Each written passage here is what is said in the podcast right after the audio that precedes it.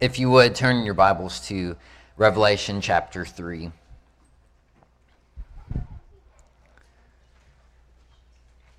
So, we're continuing our series through the book of Revelation. Um, I don't know if you're excited about it, but I am. Um, okay, we got one person excited. That is great. I'm preaching straight to you. not looking at Jackie today, I'm looking right at you. um, Revelation uh, chapters 2 and 3 are what we call the letters to the seven churches in Asia Minor. And, and what these letters do is uh, kind of a way to, to think about it. Uh, if you have a Bible that has the words in red, uh, you'll see all of these words are red, and it's because it is Christ who is speaking to John, and John is writing down these words. Uh, so he, uh, Christ is addressing each of these churches, uh, he'll tell them some of the things that they're doing good, some of the things that they might not be doing so great at, and then a way to return back to him. He doesn't do this with every church uh, because some of the churches are actually doing fairly well. Uh, most of them are not. And so he uh, tells them how they can improve and what to do to uh, improve.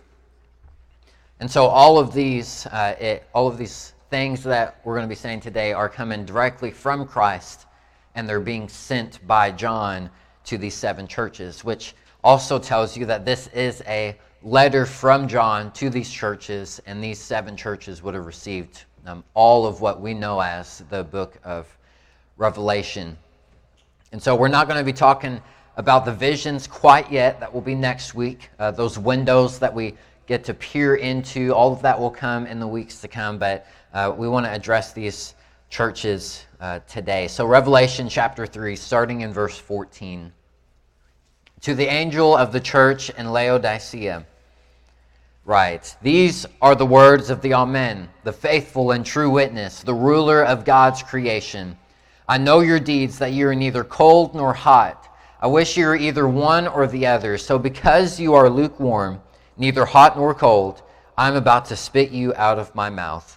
You say, I am rich, I have acquired wealth, I do not need a thing, but what you do not realize is that you are wretched, pitiful, poor, blind, and naked. I counsel you to buy for me gold refined in the fire, so that you can become rich, and white clothes to wear, so you could cover your shameful nakedness, and salve to put on your eyes, so you can see. To those whom I love, I rebuke and discipline. So be earnest and repent. Here I am. I stand at the door and knock. If anyone hears my voice and opens the door, I will come in and eat with that person, and they with me. To the one who is victorious, I will give the right to sit with me on my throne, just as I was victorious and sat down with my Father on his throne. Whoever has ears, let them hear what the Spirit says to the churches. Would you pray with me? Heavenly Father and gracious God, I thank you for this day, for this opportunity, and for our study through the book of Revelation. Lord, may it bring us hope. May it give us direction on what we are to do as a church as we look through all of the seven churches and how you guided them through this deep and intense persecution and time of straying away. Lord, I thank you for this moment. Lord, open up our hearts to receive your message and speak through me as you only know how and as you always do. For it's in Jesus' name we pray. Amen. All right, so like I said, these uh, letters, they point out a few things about each church. And honestly, we could spend the rest of our series, uh, our, our eight week series, just talking over each of the seven churches. Now, we're not going to do that because that would probably be kind of boring to you. It'd be great for me but it'd probably be a little bit boring for you uh, to really go deep into them. But uh, and I know uh, some churches they have gone through series through the seven letters. But since we're trying to do an overview of the book, the entire book of Revelation, instead of staying in Revelation for three years, uh, we'll just stick to the summer. And uh, we'll move on to the windows and the visions uh, that happen in chapters four through the end of the book.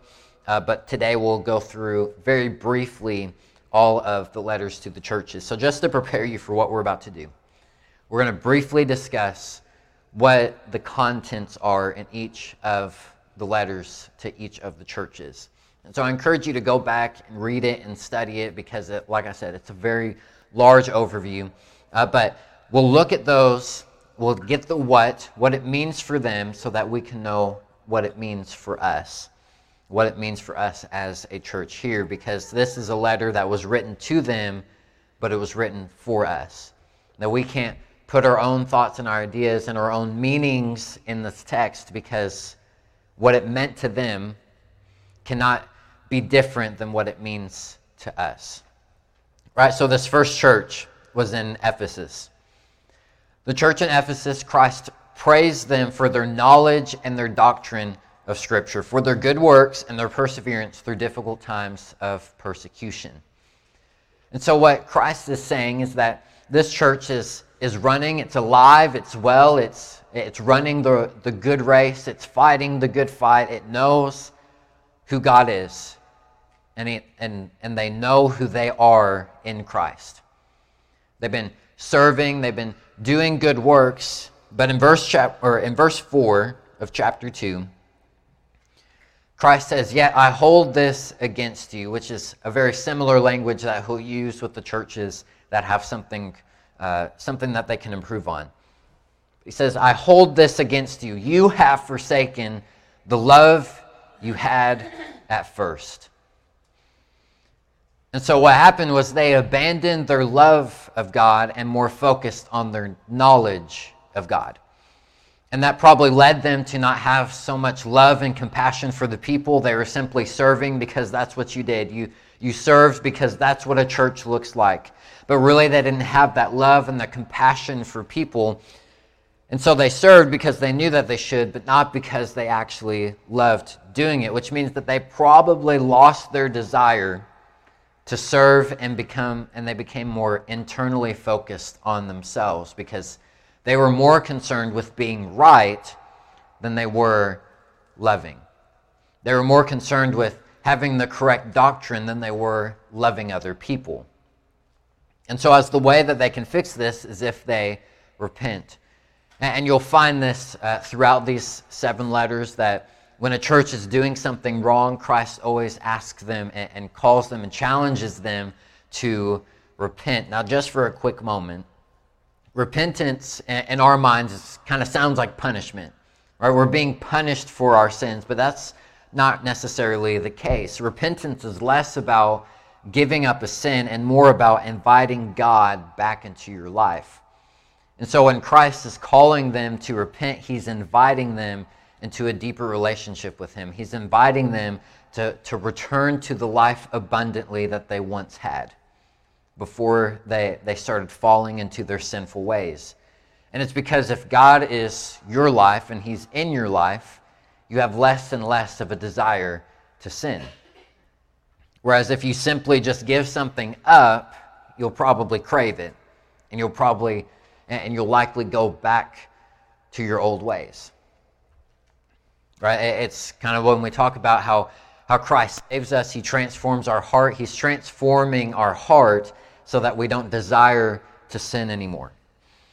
Right? So when you hear about repentance, yes, it can be painful, and yes, it's the goal is to lay down your sins before God and not look back, to, to put it at the foot of the cross and walk away and let God deal with it to, to shine the light in the darkness, but it's more about inviting God simply back into your life and inviting Him, or, or He's inviting you into life abundantly. But the one who repents, as the NIV will put it, is the one who is victorious.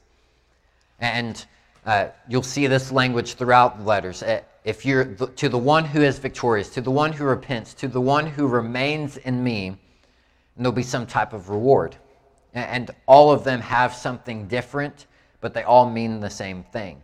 Uh, this one in particular says, will be given the right to eat from the tree of life, which is the paradise of God. And so, our, our reward uh, throughout all of them, the one who is victorious will inherit the kingdom of God, will inherit the, the promises of God, will inherit the protection of God. And though things might get very very bad unto death, as we'll see in the letters, the one who is victorious will stand with me when, when I come back for the second time and I, I defeat all of death and evil and grief and suffering. So, moving on to the next church. The, the church in Smyrna, this particular church is described as being spiritually rich despite their poverty. They are enduring persecution, and some of their members have been imprisoned. And Christ urges them to continue to endure and to fear not what might come. That some might even die, but Christ himself will give them life. The one who's victorious, well, that, uh, what, that will persevere unto death, will not be hurt by the second death. This is another way of Christ saying, just continue to do what you've been doing. To the church in Smyrna, you're doing great. You're, you're enduring all of the persecution. You're spiritually rich. You know who I am. You know what you're doing. You're doing some great things. So hold on to that. I know things are getting tough. I know things are, are getting very hard because you got church members going to prison every day, church members that are dying every day. And so I know that it's hard for you right now, but just hold on to what you have and what you're doing because you will not be hurt by the second death. You will not spiritually die. Uh, I won't allow you to spiritually die. And so, John, as he's hearing these words, it, Christ continues on to the next church and in Pergamum. This particular church was praised for holding on to Christ's name and not denying their faith. But they had also been teaching a false gospel within their church walls, within their church gathering. And it led them to a life filled with sin.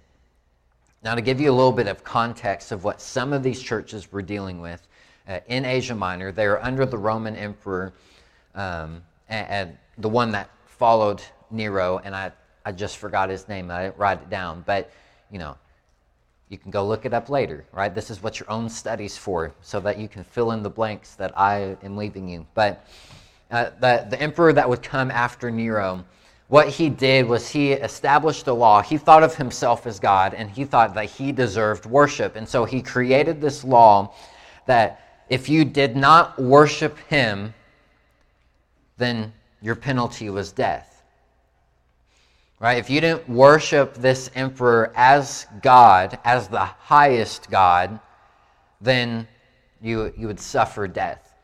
And so it became part of the culture to just simply go pay your respects, in a sense, to go and worship this guy, this emperor, and then go about your business so that you could continue to live.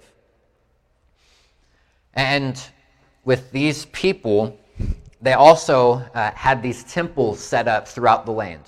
These temples that were dedicated to other gods. And what would happen was it was part of the culture to go to these temples. Uh, some of them uh, were, were for fertility, and you can probably fill in the blanks of what was happening there, but people would go to these temples, they would give themselves up, they, they would come in with the intention of uh, bearing a child and they, they had this fertility god that would bless all of the, the adultery that would happen in there, all of the immorality that would happen in there. This, this fertility god would, would bless them for it. And so this was just part of the culture. If, if you wanted to have a child and you and your, uh, your wife or you and your husband were having troubles, you would go to this temple. They would close the doors behind you and then you would be blessed to have it.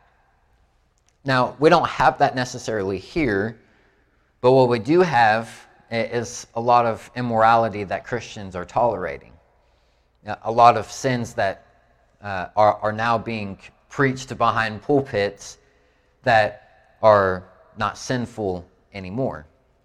And so, this is what was happening here that this was part of the culture. They said, well, this is just part of our culture of our time. And they're looking back in Scripture and they're, they're interpreting it and they're looking at it and they're like, well, well, God is surely okay with this. So behind their pulpits, the, the pastor, the, the Christians, they would all come together and they would worship these other gods. They would uh, tolerate all of the sin that was happening. And they would continue to worship the emperor. And they didn't deny Christ. If they ask you, if someone asked them if they were a Christian, they would come up and they'd say, "Yeah, I'm a Christian, but, but you know, I, I worship the emperor. I, I worship these other gods." You know, Christ is just one of the other ones that we worship, and this is where Christ says, "I know exactly where you are. You are right next to the throne of Satan." Ooh, how painful of a statement for a church to hear that. You're right next to the throne of Satan, and you need to repent because Christ says, I will intervene and I will fight against whatever is happening there. And it won't be during the second coming. I will come very soon, sooner than the second coming, and I will fight what's happening. And you're either going to be on my side or you're not. And so, if you want to be on my side and you want to be victorious in the end, I urge you to repent, return to me. I, am inviting you back into this life abundantly because the one who is victorious will be given manna and a white stone with a new name on it. Now, you might look at it and you're like, a white stone, what am I going to do with that? Right? But when they were having their athletic competition, their athletic games, the white stone was meant for the one who won. So, like for us, we look at the Olympics and you get the gold medal, right? This is what the white stone was for them. It was, it was whoever won, who came in first place, they would receive a white stone and they would have their name on it. Uh, and so, for them to, for, for Christ to say, you're going to be given a white stone, you're going to be given victory, and it's going to have a new name not your name of your past, of your, of your sins and stuff, but this new name because I've transformed your heart. And he's going to give uh, manna to those who repent who, and who are victorious because manna, if you remember in the Old Testament, was meant to sustain and to fulfill all the needs of the Israelites as they were in the wilderness.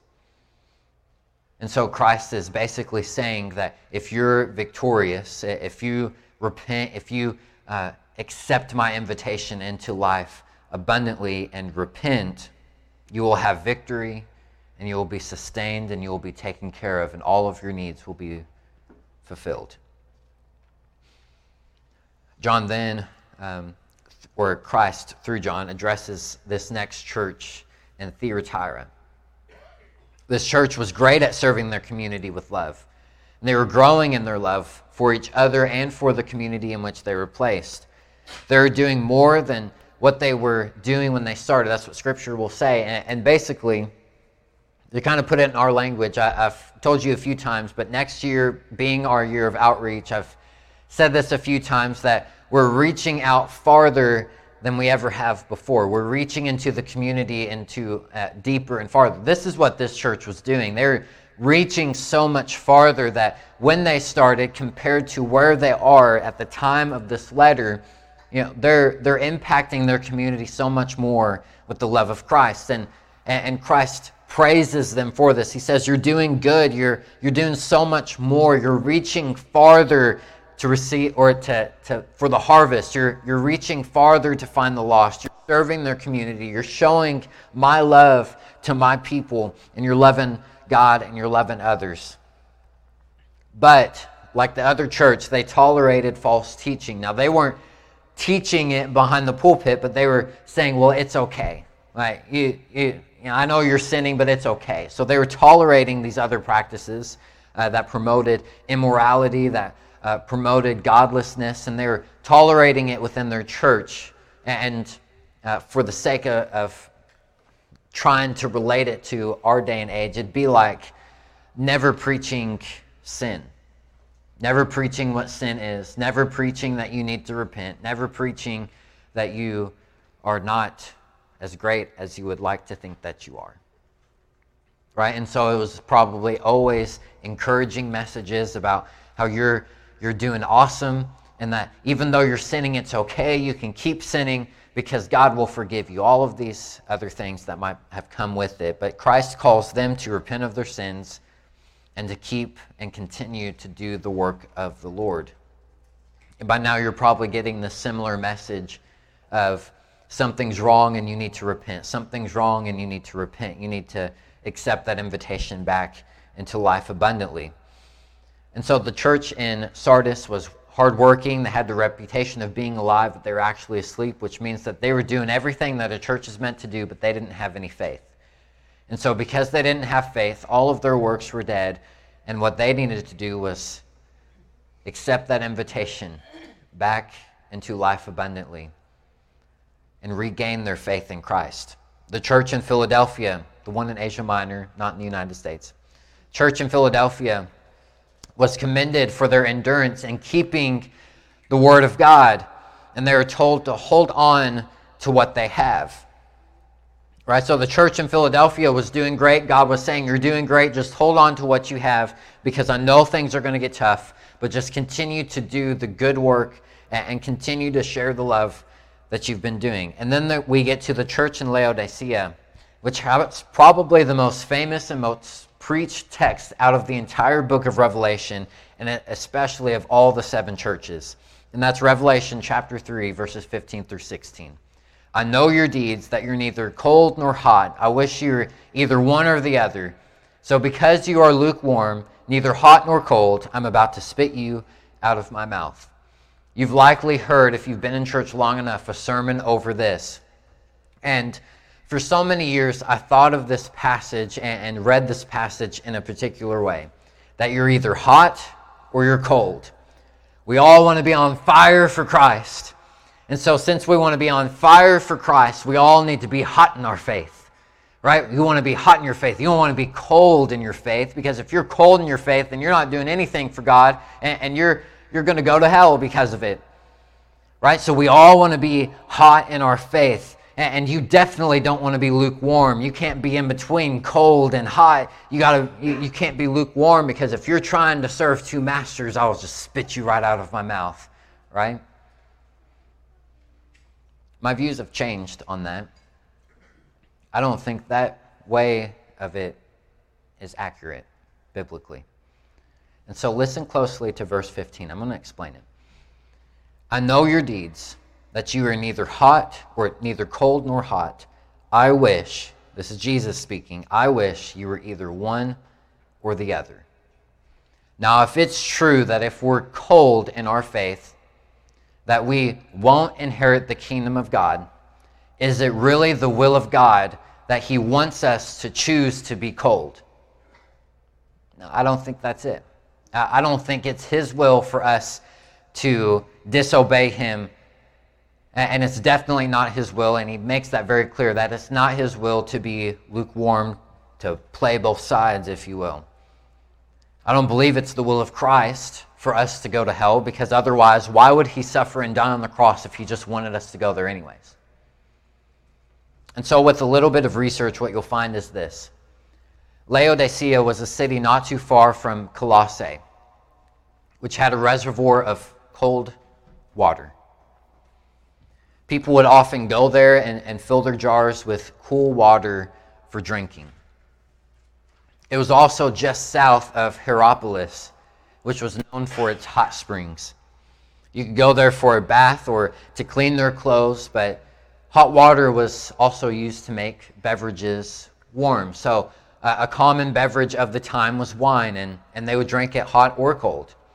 So, they would take the hot water, they'd pour it into their wine to make it warm, but they would also pour cold water into their wine uh, to make it cold. Now, in our day and age, and, and in a general Baptist background, I like to think of it as coffee. Right? You either make coffee hot or cold, but you will rarely find, if anyone, asking for lukewarm coffee. Like, I honestly want to try it at Starbucks one time. Just drive up, uh, you know, when, they, when you tell them uh, white chocolate mocha, that's my wife's drink white chocolate mocha. And they always say, You want it hot or cold? I want it lukewarm. I, I just wonder what they would say to that, but no one asks for that. No one wants lukewarm. And so there's some theories that there's aqueducts that were built that where these two, uh, where the cold springs were and, and where the, the hot springs were, that they mixed together and they created a lukewarm type of water in Laodicea. Now, I don't know if that's necessarily true because I see arguments for it and I see arguments against it. But what I do know is this they used hot water for a purpose to clean they used hot water to make their beverages warm. They probably used hot water. If you put water over a fire, it will boil and you can cook food. So they had a use for hot water. For cold water, they used it as a refreshing cold drink uh, on, on a hot summer day. And so uh, they had a use for cold water. But lukewarm water, the only use that they actually ever had was to induce vomiting. That unless you were sick, you didn't touch lukewarm water.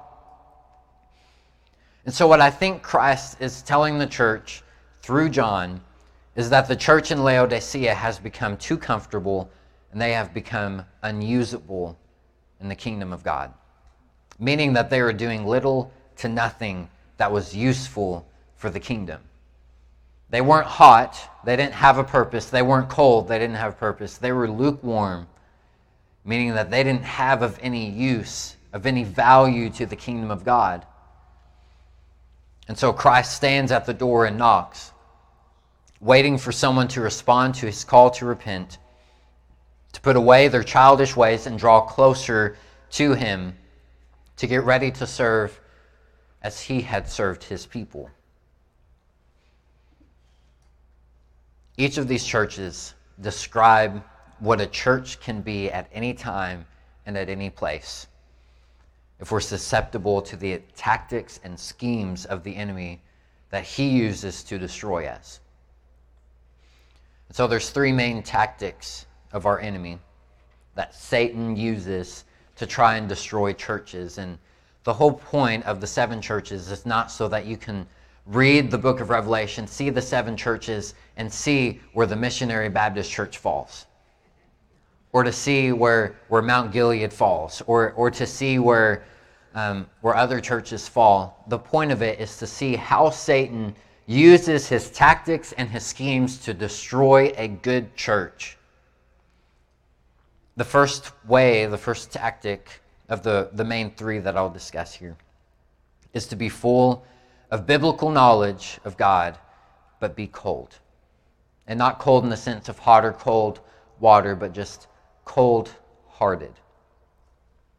He uses churches that are so fully doctrinated that they become bitter to the love that they're supposed to have. They become more concerned with being right and winning arguments than they do about loving the people. These are the churches and the Christians that dismiss you for simply disagreeing with their theology and their beliefs on a, on a secondary issue, and they, and they believe and, claim that you're not going to go to heaven just because you don't agree with their theology, you don't agree with their doctrine, and so you, uh, unless you come into our church, unless you come and, into our denomination, you will never inherit the kingdom of God. Simply because of a disagreement on a secondary issue. These people in these churches are filled with pride the pride of being right instead of the love that Christ brings. They pursue to be right, but forget to be loving. And so they don't place much of an emphasis on reaching the lost because the lost disagree and they would rather be right than to see a family or a friend or a family member saved. The second tactic that Satan uses is to be spiritually aware but indifferent. These churches and individuals serve and they love others. They are active in their communities, they are staples in their communities, and they experience the presence of God during worship. They understand the spiritual battle that they're in. They're, they're going and they're reaching the lost relentlessly. They're serving their communities. They're spreading the love of God to everyone. But since they are indifferent, they tolerate sin because they don't know what sin is. And so they, they allow false teaching because they, they reject this, any type of disagreement. They would uh, rather serve people than know what the Bible says. And so, since there was a lot of ungodly and biblical actions going on during that time, and they're changing culture, they would accept it because it was part of the culture, even if it wasn't part of the Bible. These churches reach the lost but expose them to false teaching so the people that they reach remain lost. And so Satan uses these churches to make them feel good about themselves for how many baptisms and, and people that they have. But the ultimate reality is that they remain lost in their ways because they've never known the Bible. The last tactic that Satan uses is the church that is spiritually weary and falling away. What Satan tries to do, much like a lion will do when it's trying to attack its prey, is find the one that's weakest and most isolated from the group, isolated from the pack. Because when you are alone, you and when you don't have other people or churches to help pick you back up when you fall back down, you are increasing your odds of being consumed by the lion, of being consumed by the enemy. Ecclesiastes even tells us that two is better than one, that a cord of three strands is not easily broken. If Satan can isolate you, thinking that your sin is unique to you, thinking that your situation is unique to you, thinking that you're the only one that's going through this, if he can convince you that the darkness in your life is overcoming you and that no one cares about you, and if he can isolate you, that's where he can do his best work because it's in that that when we're weary and we're tired and we're falling away, He can get us to fall asleep. To become so burnt out on trying to do everything all by ourselves, and eventually we rest in our spirit in that moment, and we go through the motions and we fall asleep. And so, how do we fight against this? Well, we need to be faithful to the Word of God and love one another deeply in order to combat his schemes and tactics. And so, uh, since this series, I'm drawing from a lot of what the Village Church is doing and Matt Chandler with that series. I really like how he laid this out, and this was something that I've been trying to do with this church. He just kind of like had the words, and I was like, oh yeah, I'm doing that. I, I'm trying to do that too. Right? So I like how he says it. But the three main things that, that we're trying to do here uh, and that I'm trying to accomplish, and I know that you're trying to accomplish as well, is that we must first know God to know ourselves. We must know God to know ourselves, meaning that you need to know who God is and the truth of God's word in order to know who you are in Christ. This is where doctrine comes in. Us, as General Baptists, we have a certain doctrine and a set of beliefs that we come in and, and we have and we share. Now, it doesn't mean that we're so focused on our doctrine that we, we look at the Missionary Baptist Church and we're like, oh, you believe once saved, always saved? Well, guess what? You're not saved, right? So we don't do that. But what we do is we, we ground ourselves, it, it builds our foundation of who we are in Christ and what we believe so that on secondary issues, we aren't wavering, we aren't indifferent, but that we can stand firm on what we believe and, and know that there is a place where there is healthy disagreement. And how you do this is you, you read and you study the Word of God. You communicate with God through prayer, and the better that you know God and the truth of His Word, the better you will come to know yourself. But that can't stand alone. If you're only seeking God in yourself, you'll become bitter to the world because you'll be so focused on what you believe and you'll be more focused on being right. And so you also have to have a community. So we seek to know God and to know ourselves with a community of other people. This is what we call church. We seek to know God and to know who we are in Christ and in a community because we don't want to be isolated. We don't want to be uh, so far isolated that we can eventually fall asleep, but instead we have a community that whenever we fall down, we are able to get back up because someone is there to pick us back up. You know, we were built and designed for relationships, so we need to come together as a community of believers, learn about the truth of God's Word, and learn about who we are as a church. And lastly, we are to have a mission based or a mission we are to have a mission based on the knowledge of God and ourselves in the community. Everything that you do as a Christian and as a disciple, uh, as you do and as we as a church do together, should be influenced by the Word of God. with a mission and a purpose.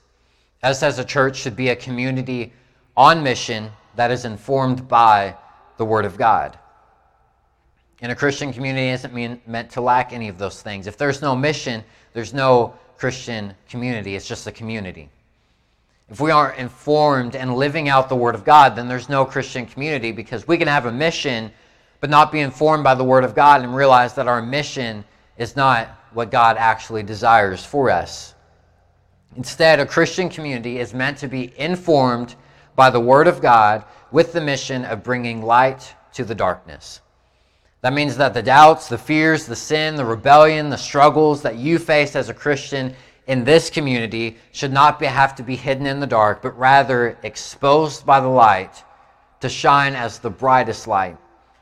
To see that Christ has the ultimate victory over any darkness that this church will face.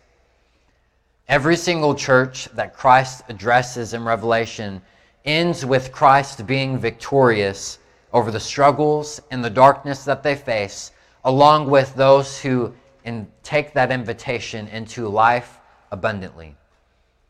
That, that accept that repentance and they repent of their sins and they draw closer to God. He calls them to something deeper or something deeper Whereas a group of people informed by the Word of God who know themselves and are on a righteous mission can endure through anything. They will stand and fight. They will stand victorious at the end of time when Christ comes back and puts to end all of the war, every mass shooting, every ounce of pain, suffering, and evil in this world. And so I want Shady Grove to be that type of church. Like one of the churches that, that Christ only praised, that they had a mission, they had a purpose, but they were doing that mission in a community. They weren't trying to accomplish the mission alone, but they were in a community, and all of it, their community and their mission, was informed by the Word of God. I want this place to be a place where we know God, and we know God so well that we know who we are, and that we are informed by God to carry out His mission together. That's why our website reads Life is Better Together. Because our life is truly better together. We were built for relationships and we are meant to share our struggles, to share our fears, to share our doubts, to bring light into our own darkness so that we can go and shine the light in the darkness. We are better together.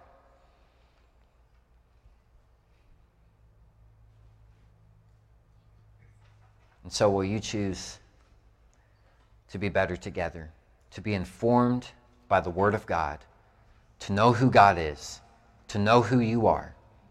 Will you choose to be a part of a community that is informed by the Word of God and carry out the mission that's informed by the Word of God that's carried out by the community? Heavenly Father and gracious God, I thank you for this day. I thank you for this opportunity to preach your word. Lord, I ask that in this moment, as we take this next song as a, a moment to respond to the, the message that we've heard today.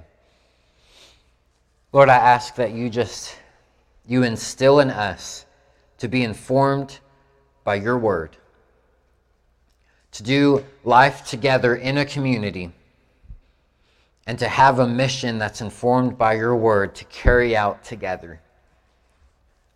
Lord, may this church make such an impact on this community and be so grounded in those three things that we become a true disciple of you and that we become so much of a disciple of you that no matter what we face, we will always be able to stand and fight because we are informed by your word. We know who you are. We know what you've done. We know that you will be victorious in the end and that we will stand with you. So, Lord, I just ask that you instill in us a heart after yours. That whatever struggles we face, we can stand victorious with you. Whatever darkness we have in our life, that you instill in us to repent, to uh, invite you back into our life, and that we accept that invitation into life abundantly through repentance. Lord, I thank you for this day and for this moment. For it's in Jesus' name we pray. Amen.